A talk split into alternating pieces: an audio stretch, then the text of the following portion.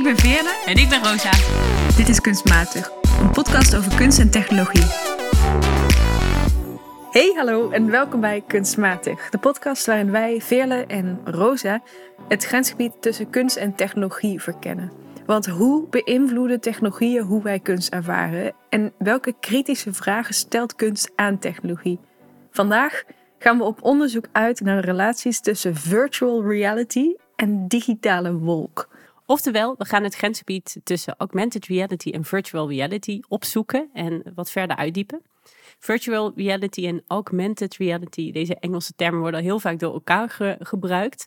Uh, en we zien dat het steeds meer wordt gebruikt door kunstenaars, of zeker ook door de lockdown.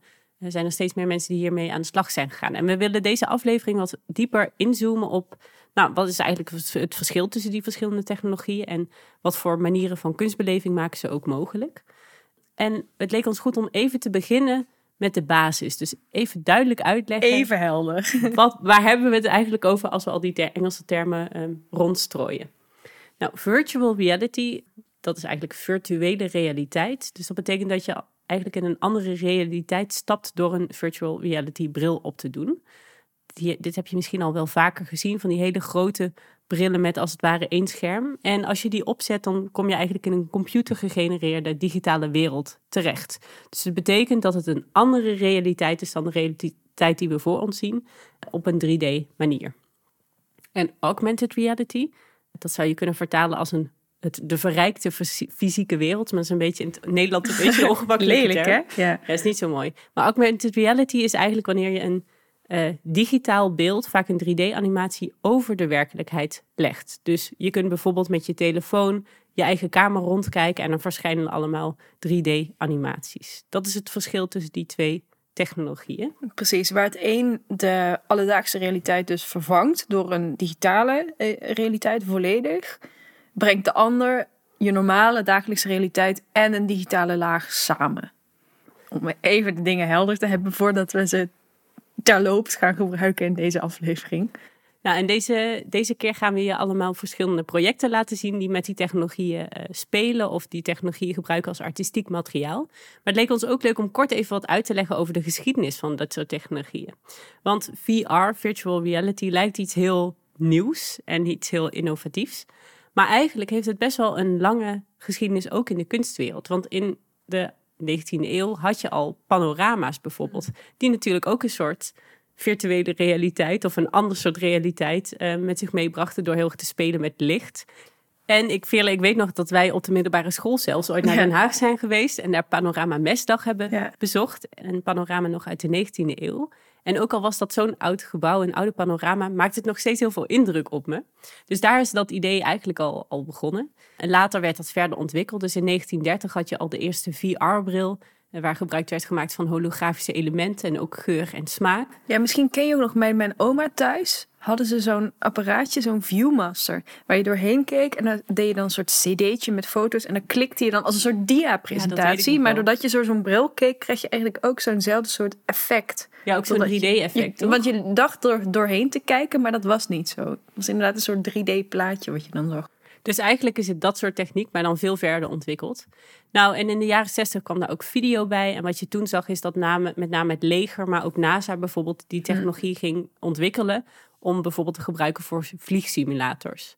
En als het gaat over technologie, zien we dat wel vaker. Hè? Dus dat de, de militairen of het leger uh, nou, bepaalde nieuwe technologieën wil creëren om hun werk uh, uit te voeren of uh, verder te innoveren. En dat het later dan zich vertaalt naar, uh, naar meer commerciële toepassingen. Ja, of naar de kunsten dus. Want dat is natuurlijk waar wij op gaan focussen. Hè? Hoe veranderen en vernieuwen dat soort technologieën, dus VR, AR, de manieren waarop we kunst kunnen ervaren. En wat je de afgelopen jaren ziet, is dat het op allerlei verschillende vlakken wordt gebruikt. Dus door kunstenaars zelf, en daar gaan wij op focussen in deze aflevering, maar ook door culturele instellingen. Uh, bijvoorbeeld om op nieuwe manieren oude kunst toegankelijk te maken. Of door in stadswandelingen of plekken waar er met name nog ruïnes over zijn, bijvoorbeeld, om zichtbaar te maken hoe het er vroeger uit heeft gezien. Daar kun je apps voor bouwen en dan kun je een soort laag daaroverheen leggen, waardoor het storytelling, het verhaal dat je vertelt, ook in beeld verteld kan worden. Dus dat is ook wel interessant. Tegelijkertijd zijn er ook wat kanttekeningen te plaatsen daar natuurlijk, hè? want als het gaat over AR en over het feit dat je dan uh, kunst via je app op je telefoon kunt bekijken, dan wordt er heel snel geroepen: ja, dus dat is veel democratischer dan een museum. Terwijl je kunt je afvragen hoeveel democratischer dat is en hoe toegankelijk dat is en hoe makkelijk dat te begrijpen is. Dat weet ik niet, eerlijk gezegd. Ja, en tegelijkertijd zie je ook dat die technologie ontzettend duur is. Dus met mhm. name ook met virtual reality. Je had in 2012 is die Oculus Rift op de hm. markt gekomen. En dat is, heeft wel grote verandering teweeggebracht. Dus toen zag je dat steeds meer kunstenaars en uh, gameontwikkelaars en in allerlei hoeken van de samenleving die technologie gingen gebruiken. Ik zag zelfs op een gegeven moment een beeld van koeien met een VR-bril. Oh. Wat ik eigenlijk heel sneu vond. Die stonden in stal, maar met de VR-bril is dan het idee dat ze oh, het gevoel hebben dat ze in de wei staat. Ja, dus het, kan zelfs dystopische vormen aannemen. Maar goed, ja, misschien is het voor die koeien fijn. Dat, dat weet ik niet weet zo goed. Ook niet. Maar um, wat je daarin dus wel ziet, is ook weer een steeds grotere rol van nou, technologische bedrijven die die technologie ontwikkelen. Ja. En ook een, een, uh, een museumeigenaren of nou ja, museumpersoneel moet ook steeds meer weten over hoe die technologie nou werkt om dat mogelijk te maken. Nou, een heleboel vragen. En tegelijkertijd kun je ook afvragen, wat verandert het nou mhm. eigenlijk echt? En ik denk dat dat ook een vraag is die je we meenemen, deze aflevering. Want het is helemaal niet evident dat het echt heel erg verandert. Zoals we, dat we kunst op een andere manier ervaren, zoals jij net al omschreef, met allerlei hele vroege voorbeelden. Dus ik ben benieuwd. Laten we op onderzoek uitgaan. Laten we meteen beginnen. En ik wil jou vragen, Veerle, wat heb je meegenomen deze keer? Ik heb vandaag een tentoonstelling meegenomen. Uh, nou, eigenlijk een biennale. Dus een grote tentoonstelling Ehm, en wel de AR Biennale, de Augmented Reality Biennale, die ik zag in Düsseldorf. Die is van het NAW Forum, een, een eh, museum voor uh, technologie um, in Düsseldorf. Maar van de tentoonstelling zijn ook werken te zien in Keulen en in Essen, nog tot eind april. Laten we maar meteen even gaan luisteren van toen ik op pad ging in die tentoonstelling in het stadspark van Düsseldorf. Ik ben benieuwd. We zijn op de Augmented Reality Biennale in Düsseldorf. Oftewel, we zijn in het stadspark van Düsseldorf, waar een tentoonstelling van augmented reality werken is. Het is net alsof we een soort speurtocht aan het doen zijn, want we zijn eigenlijk op zoek naar bordjes die we kunnen scannen. Waar? Daar? Ja, daarachter. Nice. Elke keer als we een kunstwerk gevonden hebben, zijn we dus heel geïnteresseerd naar een leeg stuk gras te turen. Wat op zich grappig is voor de mensen die hun hond hier uitlaten, volgens mij ik vind het super verrassend dat het allemaal verschillende media zijn. Dus niet alleen digitale uh, kunstwerken, maar ook videokunst en meer een soort schildertekenkunst. En een gedicht, poëzie. Het is wel heel koud. Wat tof om dit te horen zeg. Ik merk bij een augmented reality biennale dat ik er niet meteen een beeld bij heb. Maar zo wordt het al een stukje meer duidelijk. Dus je ging niet het museum in, maar vooral het stadspark eh, ja. in. En eigenlijk was het zo, ik had gezien dat dit er was. En toen dacht ik, ach, best leuk. Dus ik had die app gedownload, want er is dan een app bij je. Waarbij je een aantal kunstwerken gratis zou kunnen bekijken. En anders voor een paar euro alles kon unlocken. En eigenlijk was het zo dat wij naar een museum wilden gaan dat achter dat stadspark lag. Dus we, ik dacht, nou ja, dan lopen we sowieso door dat, door dat stadspark. En als we dan zo'n bordje tegenkomen, dan kijken we ook even naar wat werken van die biennale. Maar toen bleek al gauw dat we dat zo leuk vonden. En dat het zo'n soort speurtocht-element had. Want dat is een hartstikke groot stadspark. En je moest dus echt op zoek naar waar dan werken stonden. Want dit was het soort augmented reality dat je niet zomaar overal op je telefoon kunt opstarten, maar waarvoor je echt naar de specifieke plek mhm. waar dat werk geïnstalleerd was moest gaan en daar moest je een QR-code scannen. Daar stond dus ook een bordje met uitleg, zoals je dat in een museum zou hebben bij een werk. En alleen op die plek kon je dat werk zien. Dus op het moment dat je je telefoon wegdraaide, was dat werk dus ook weg. Uh, dus op die manier crisscrosten wij door het stadspark op zoek naar andere werken. En het is heel, ik vond het heel erg uh, leuk, omdat ook, je kan niet van een afstandje bepalen. Normaal als je door een museum loopt, en het is een groot museum, dan dan bepaal ik ook op zicht van mm, daar wil ik eens even heen. Of ach, ik sla die zaal over, want volgens mij is dat niet helemaal mijn ding. Terwijl hier zag je niks. Want het, het was pas op het moment dat jij die QR-code scande. Dus het was echt het zoeken naar die bordjes. En pas dan kon je ontdekken wat voor werk dat zou zijn dat daarachter uh, stond. En ging je dan meteen de bordjes lezen of ging je eerst het werk openen en eerst openen. bekijken? Ik was veel te nieuwsgierig, dus ik ging dan inderdaad eerst openen. Wat natuurlijk in die zin dan wel weer op een museumervaring leek. Daar ga ik ook eerst kijken en dan pas lezen. Dus het was eigenlijk heel bijzonder. Het was een project dat gestart is in de lockdown, ook vanuit daar uh, geïnitieerd is. Maar dat nu dus al heel lang doorgaat, terwijl die musea al lang weer open zijn. En het was dus een, ja, echt een biennale in de zin van dat het heel veel internationale kunstenaars waren die werken gemaakt hadden specifiek voor die biennale. Dus als ik het goed begrijp, zijn het niet alleen kunstenaars die al met augmented reality werkten, maar ook met andere vormen. Ik denk dat er veel kunstenaars bij waren die wel digitale media gebruikten. Maar wat ik echt heel verrassend vond, was dat er ook nieuwe samenwerkingen opgezet waren. Oh. Duidelijk voor het project.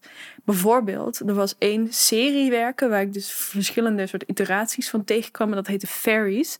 En dat waren eh, kleine dansvoorstellingen. Dus dat waren echt videokunstwerken waarbij je dan één danseres of twee danseressen, een soort afhankelijk van de plek in de struiken of op het gras, een dansperformance zag uitvoeren.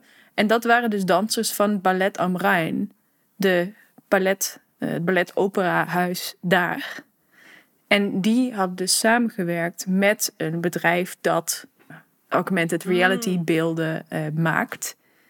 En op die manier samen een soort nieuwe vorm. En dat vond ik echt heel verrassend. Want alle keren dat ik eerder zoiets als dit ben tegengekomen, is dat in een hele specifieke vormentaal. Je kent hem wel. Dus soort heel erg. Uh, felle kleuren. Felle kleuren, soort digitaal gerenderde beelden waarvan het ook expliciet een soort digitale beeldtaal is. Ja. Soms een beetje retro-express. Maar heel erg internet gelinkt. Ja, internet gelinkt en volgens mij ook vaak het idee van iets wat echt niet zou kunnen in het echt. Ja. Terwijl deze biennale waren er echt een aantal werken die niet op die, van die beeldtaal gebruik maakten. Mm. Dus in de vorm van danseressen die je dan ineens in het park zag. Heel klein waren ze dan, hè? Alsof het een soort, inderdaad een soort feetjes, want het heet ook fairies. Maar je had bijvoorbeeld ook één werk en dat heette I'm Glad You Asked. Dat waren ook iteraties. Dus er waren een x aantal werken waarvan er dan drie of vier door het park verschillende versies in dezelfde serie waren. Dat was een werk van Lauren Lee McCarthy, een kunstenares. En dat was een werk dat gekoppeld was aan de bankjes in het park. Oh. En als je dan scande, kwam er een ja, in de lucht hangende soort bord met een soort beschrijving van de mensen die dan op dat bankje zaten. Dus dan stond er bijvoorbeeld: uh, This bench is reserved for people who hold unusual opinions. dus mensen met ongewone meningen gaan hier zitten. Of uh, uh, This seat is reserved for someone who enjoys quiet. Ah. Die van stilte houdt. En dan kon je daar zelf gaan zitten of zaten daar dan al mensen? Nee, je kon daar dus zelf gaan zitten. Maar het idee was. Het was eigenlijk een soort participatief werk in de zin van het idee was dat als er meerdere bezoekers waren van de biennale, was dat een soort gespreksopener.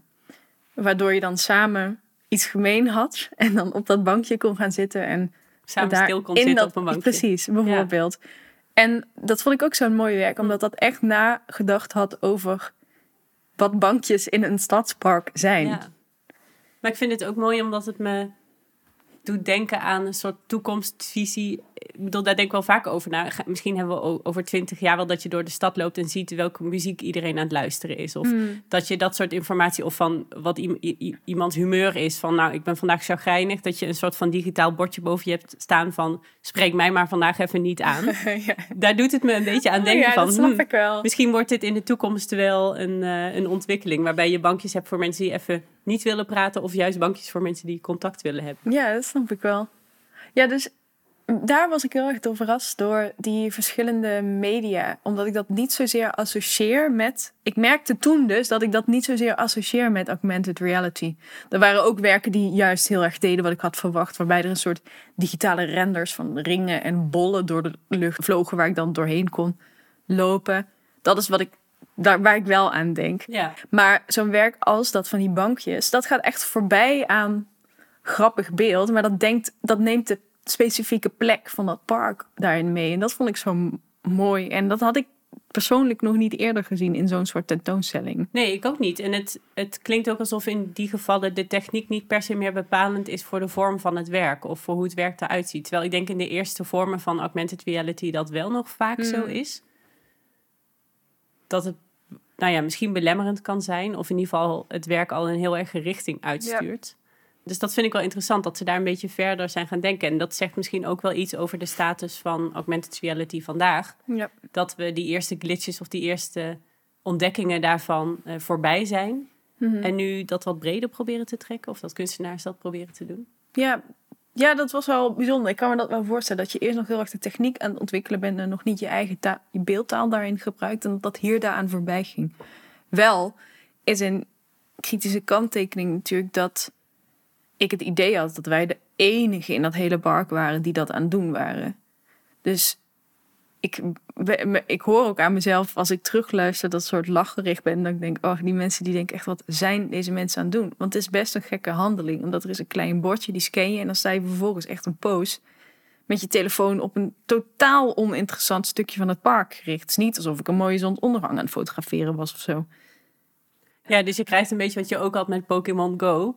Ja, Dat je allemaal mensen op een gekke plek ziet verzamelen en denkt, wat is daar eigenlijk aan ja de hand? behalve dat er dus geen verzamelen is. Ja, Ik vraag me dan af, daar heb ik geen antwoord Ja, op, hè? ja. Maar ik vraag me af hoeveel mensen daadwerkelijk die biennale gaan bezoeken. ja, dus het is ook die vraag over die democratisering. Je zou kunnen zeggen, het is nu buiten het museum, misschien is de drempel lager. Kan iedereen dat een keer bekijken? Maar de vraag is, Doen ze dat? ja, zijn mensen die normaal al niet geïnteresseerd zijn in kunst, dat dan nu ineens wel? En hoe vaak neem jij, als jij buiten op straat of op een winkel een QR-code ziet staan...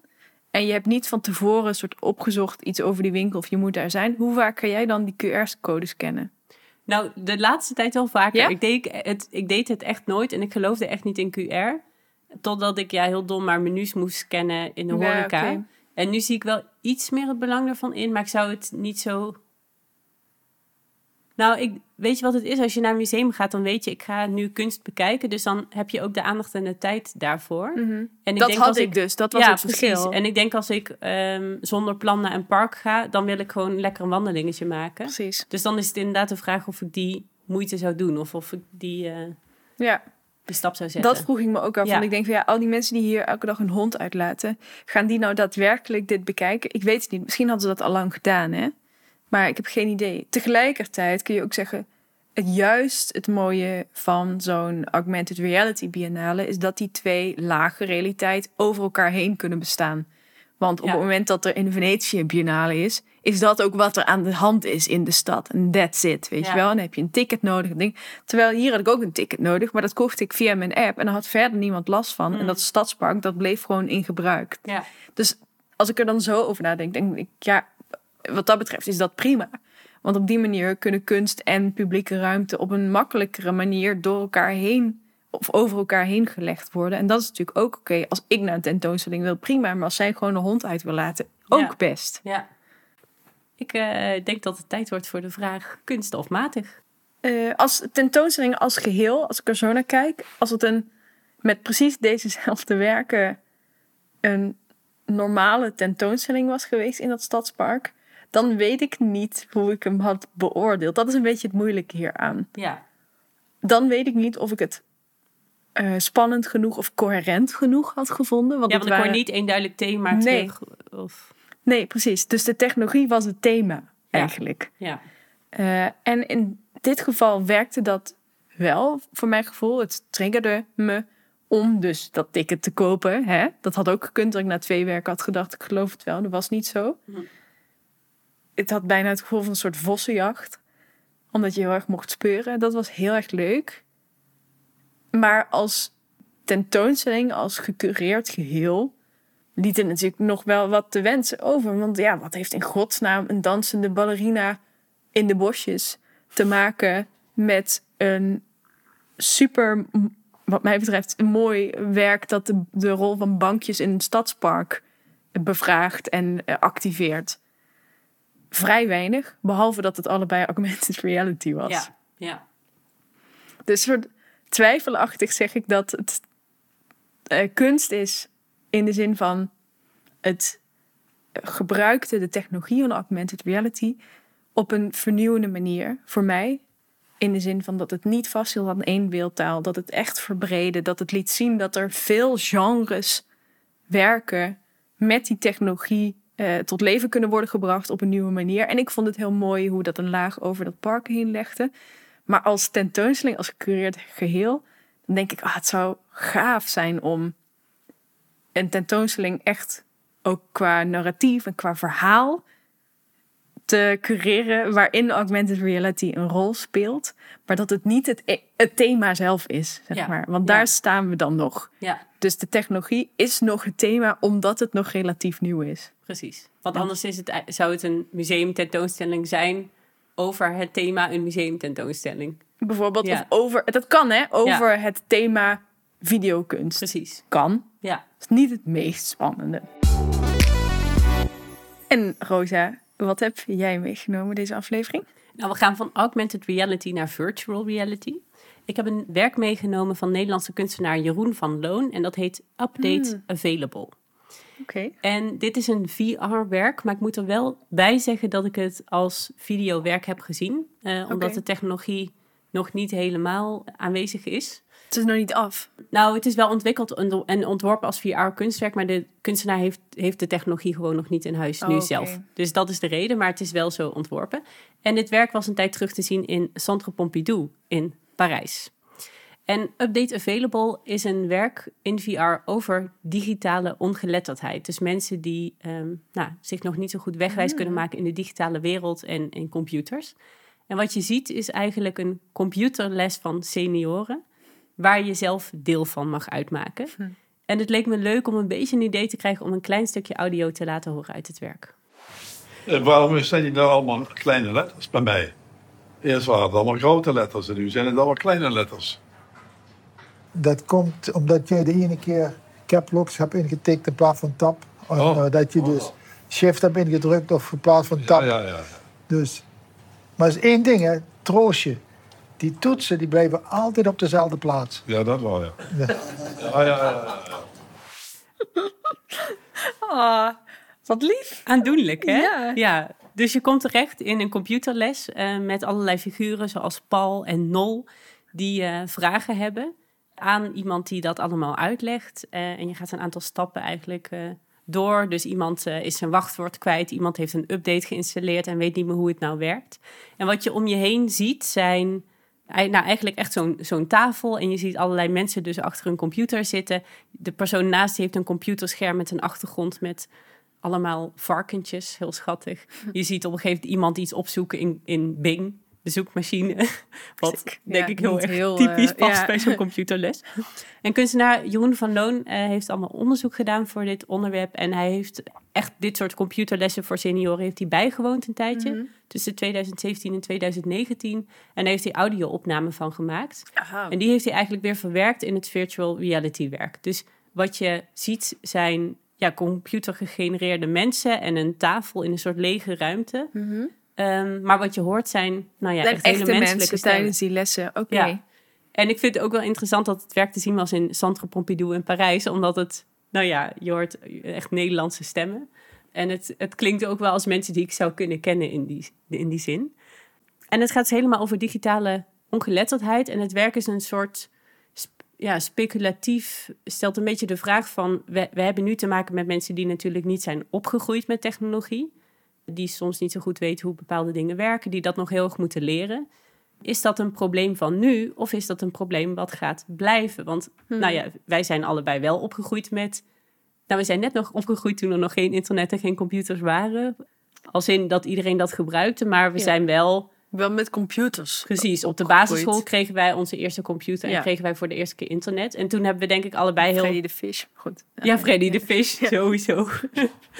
en toen hebben we heel intuïtief natuurlijk dat soort technologieën leren gebruiken. Maar ik merk ook wel nu met dingen als TikTok of de metaverse. Nou, ik denk de metaverse, dat is een beetje waarvan ik denk... ik heb er helemaal geen zin om me daarin te gaan verdiepen. Nee. Maar goed, misschien wordt dit wel het grote nieuwe ding. En missen we dan de boot? En moeten wij op een gegeven moment ook op zo'n soort computercursus? Dus dat is de Mm. vraag. Dus het wil je een beetje plaatsen in die context van... wat betekent het eigenlijk om digitaal ongeletterd te zijn... om daar moeite mee te hebben? Tegen wat voor problemen loop je aan? En zijn dit dingen die, omdat technologieën zo slim en intelligent zijn... later niet meer nodig zijn? Of blijft dit altijd een probleem? Dat er mensen zijn die dat niet zo goed kunnen gebruiken. Maar is het van een bewuste keuze om dit in VR te doen? Dat vind ik dus een hele interessante keuze. Omdat ik denk, ja. wie is de doelgroep hier? Ik denk dat het niet per se de doelgroep aanspreekt waar het over gaat. Of in ieder geval de senioren die je in de video ziet. Nee. Ik denk dat het veel meer gaat over misschien jongere mensen die zich niet zo goed kunnen verplaatsen in het feit dat je, die, dat je digitaal ongeletterd bent. En daarom vind ik het wel interessant dat je zelf echt aan zo'n tafel kunt gaan zitten en eens een keer kunt gaan luisteren. En ik denk dat digitale ongeletterdheid gewoon niet zo'n heel sexy thema is. Of een heel erg thema dat misschien jonge mensen aanspreekt.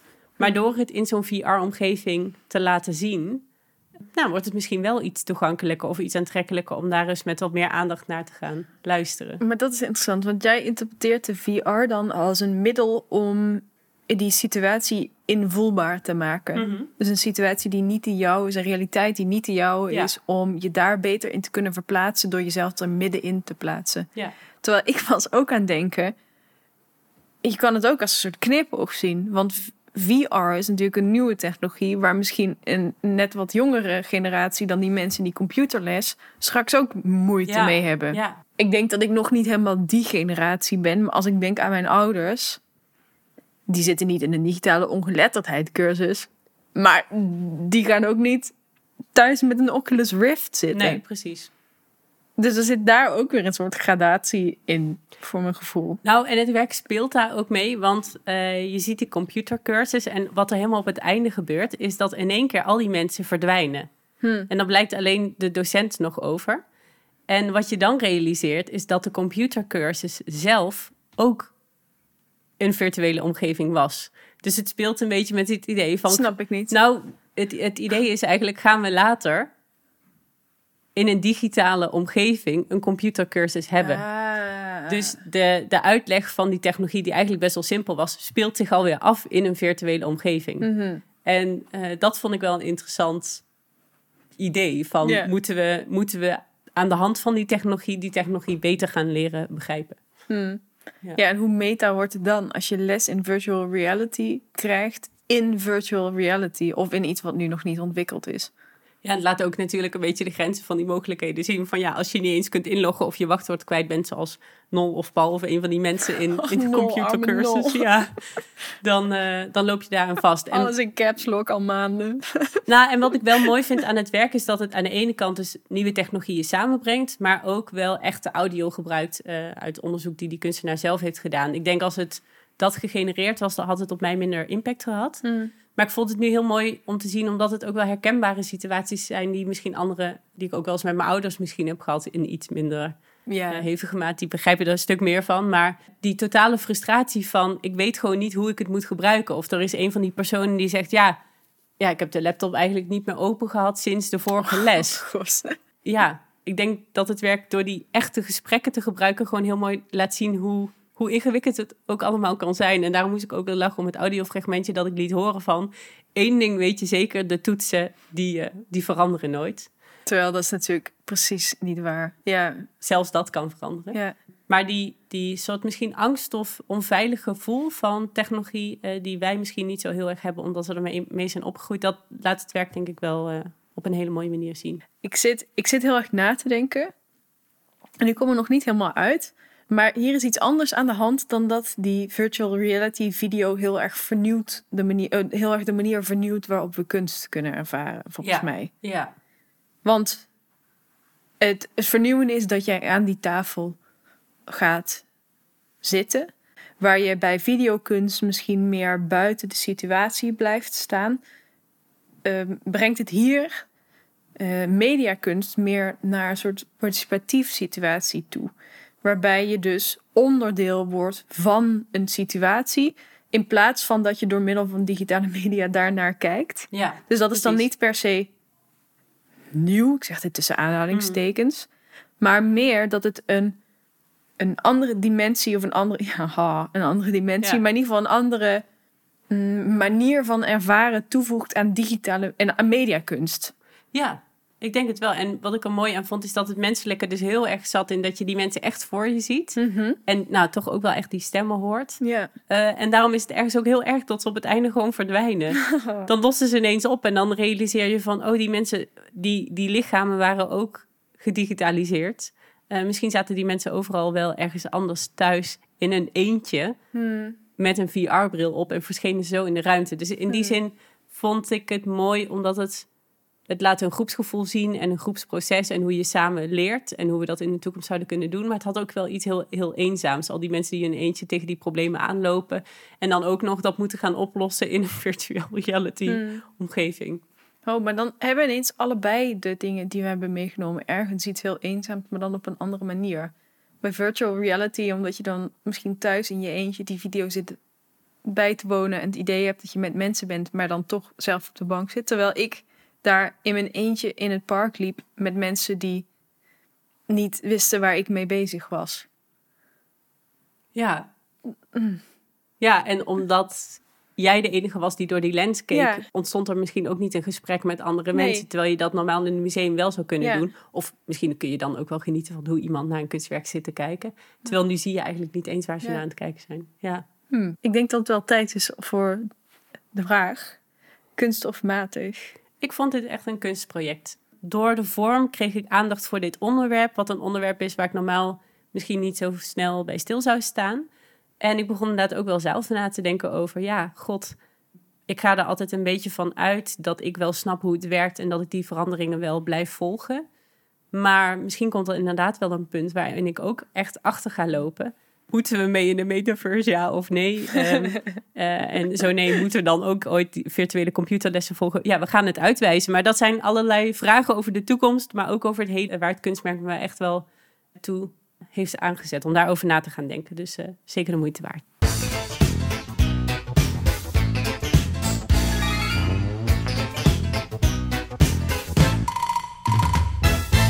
Deze keer in gekke gadgets vonden we het leuk omdat we het zoveel hebben over digitale werkelijkheden en eh, hoe we uit onze fysieke wereld treden en naar het digitale gaan, om een gadget te bespreken die eigenlijk precies het tegenovergestelde doet. Het is een gadget die ik tegenkwam in de tentoonstelling Modern Love eh, in Impact en het Centraal Museum.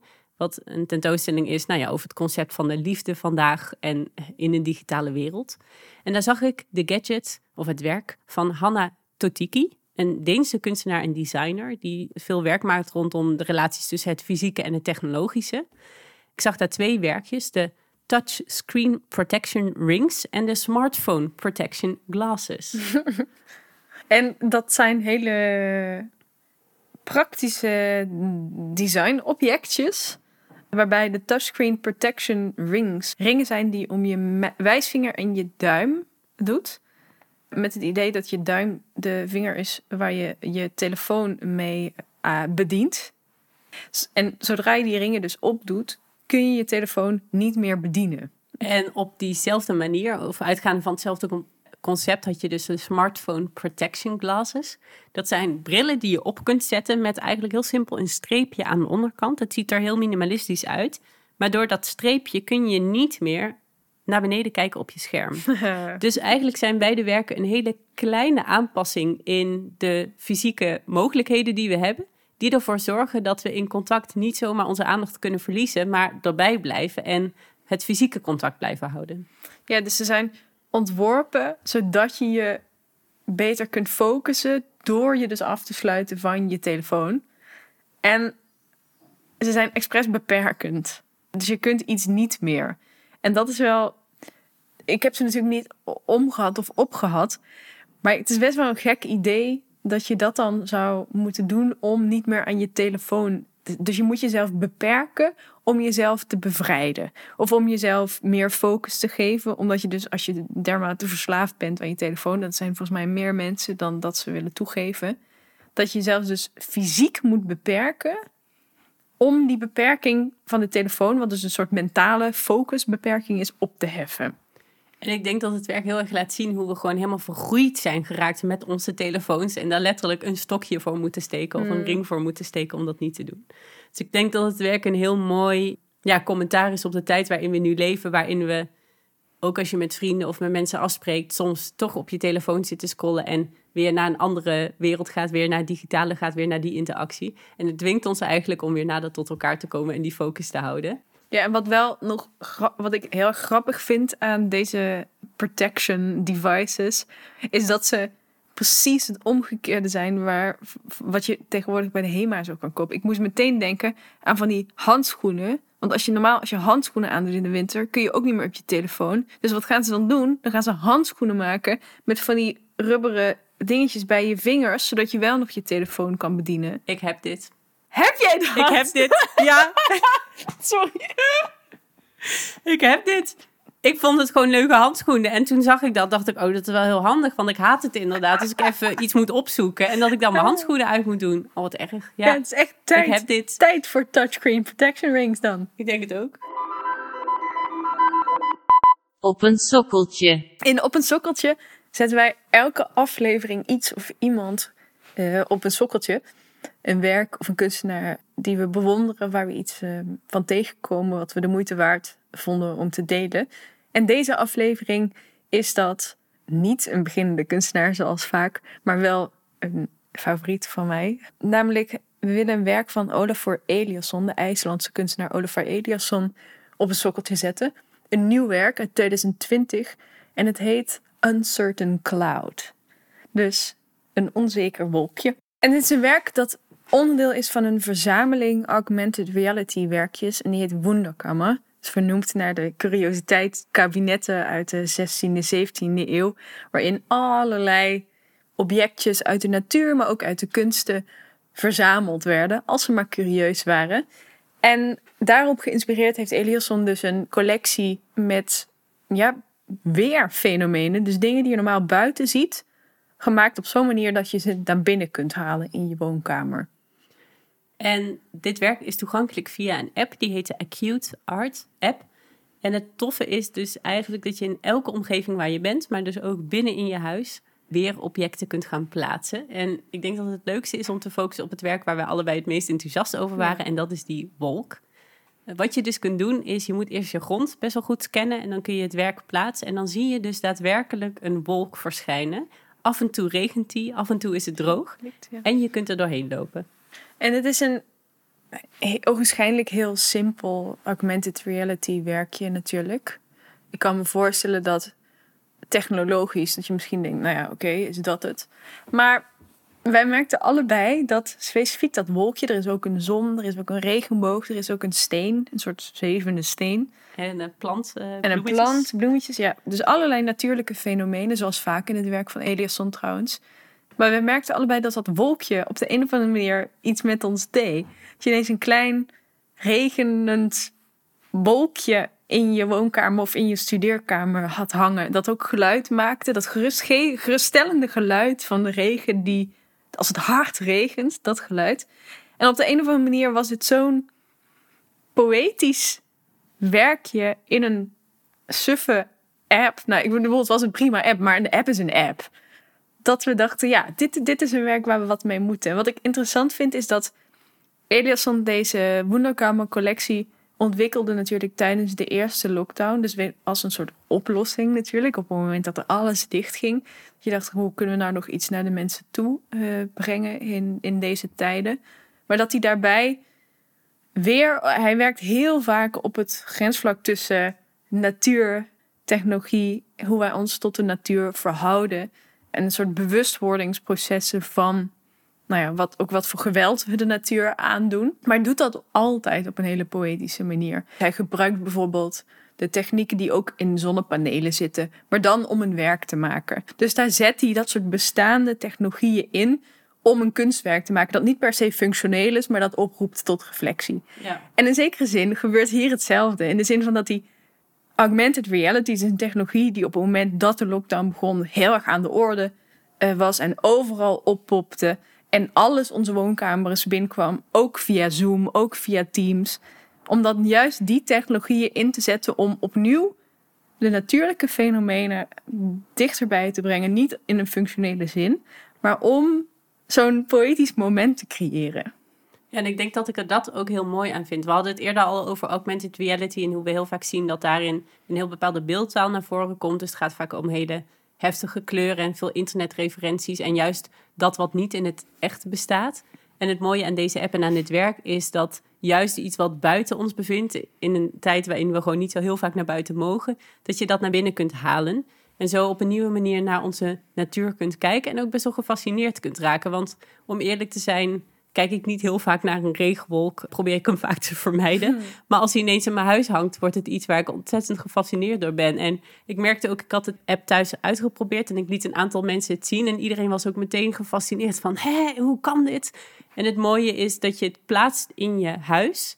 En je kunt er omheen lopen. Je Ja, kunt het er blijft dus doorheen op zijn lopen. plek. Ja. En dan verdwijnt hij dus ook als je je camera wegdraait. En het blijft toch iets heel wonderlijks hebben dat je hem terugplaatst en dat er dan ineens weer dat wolkje blijft hangen. Dus zo wordt je huis toch weer een museum.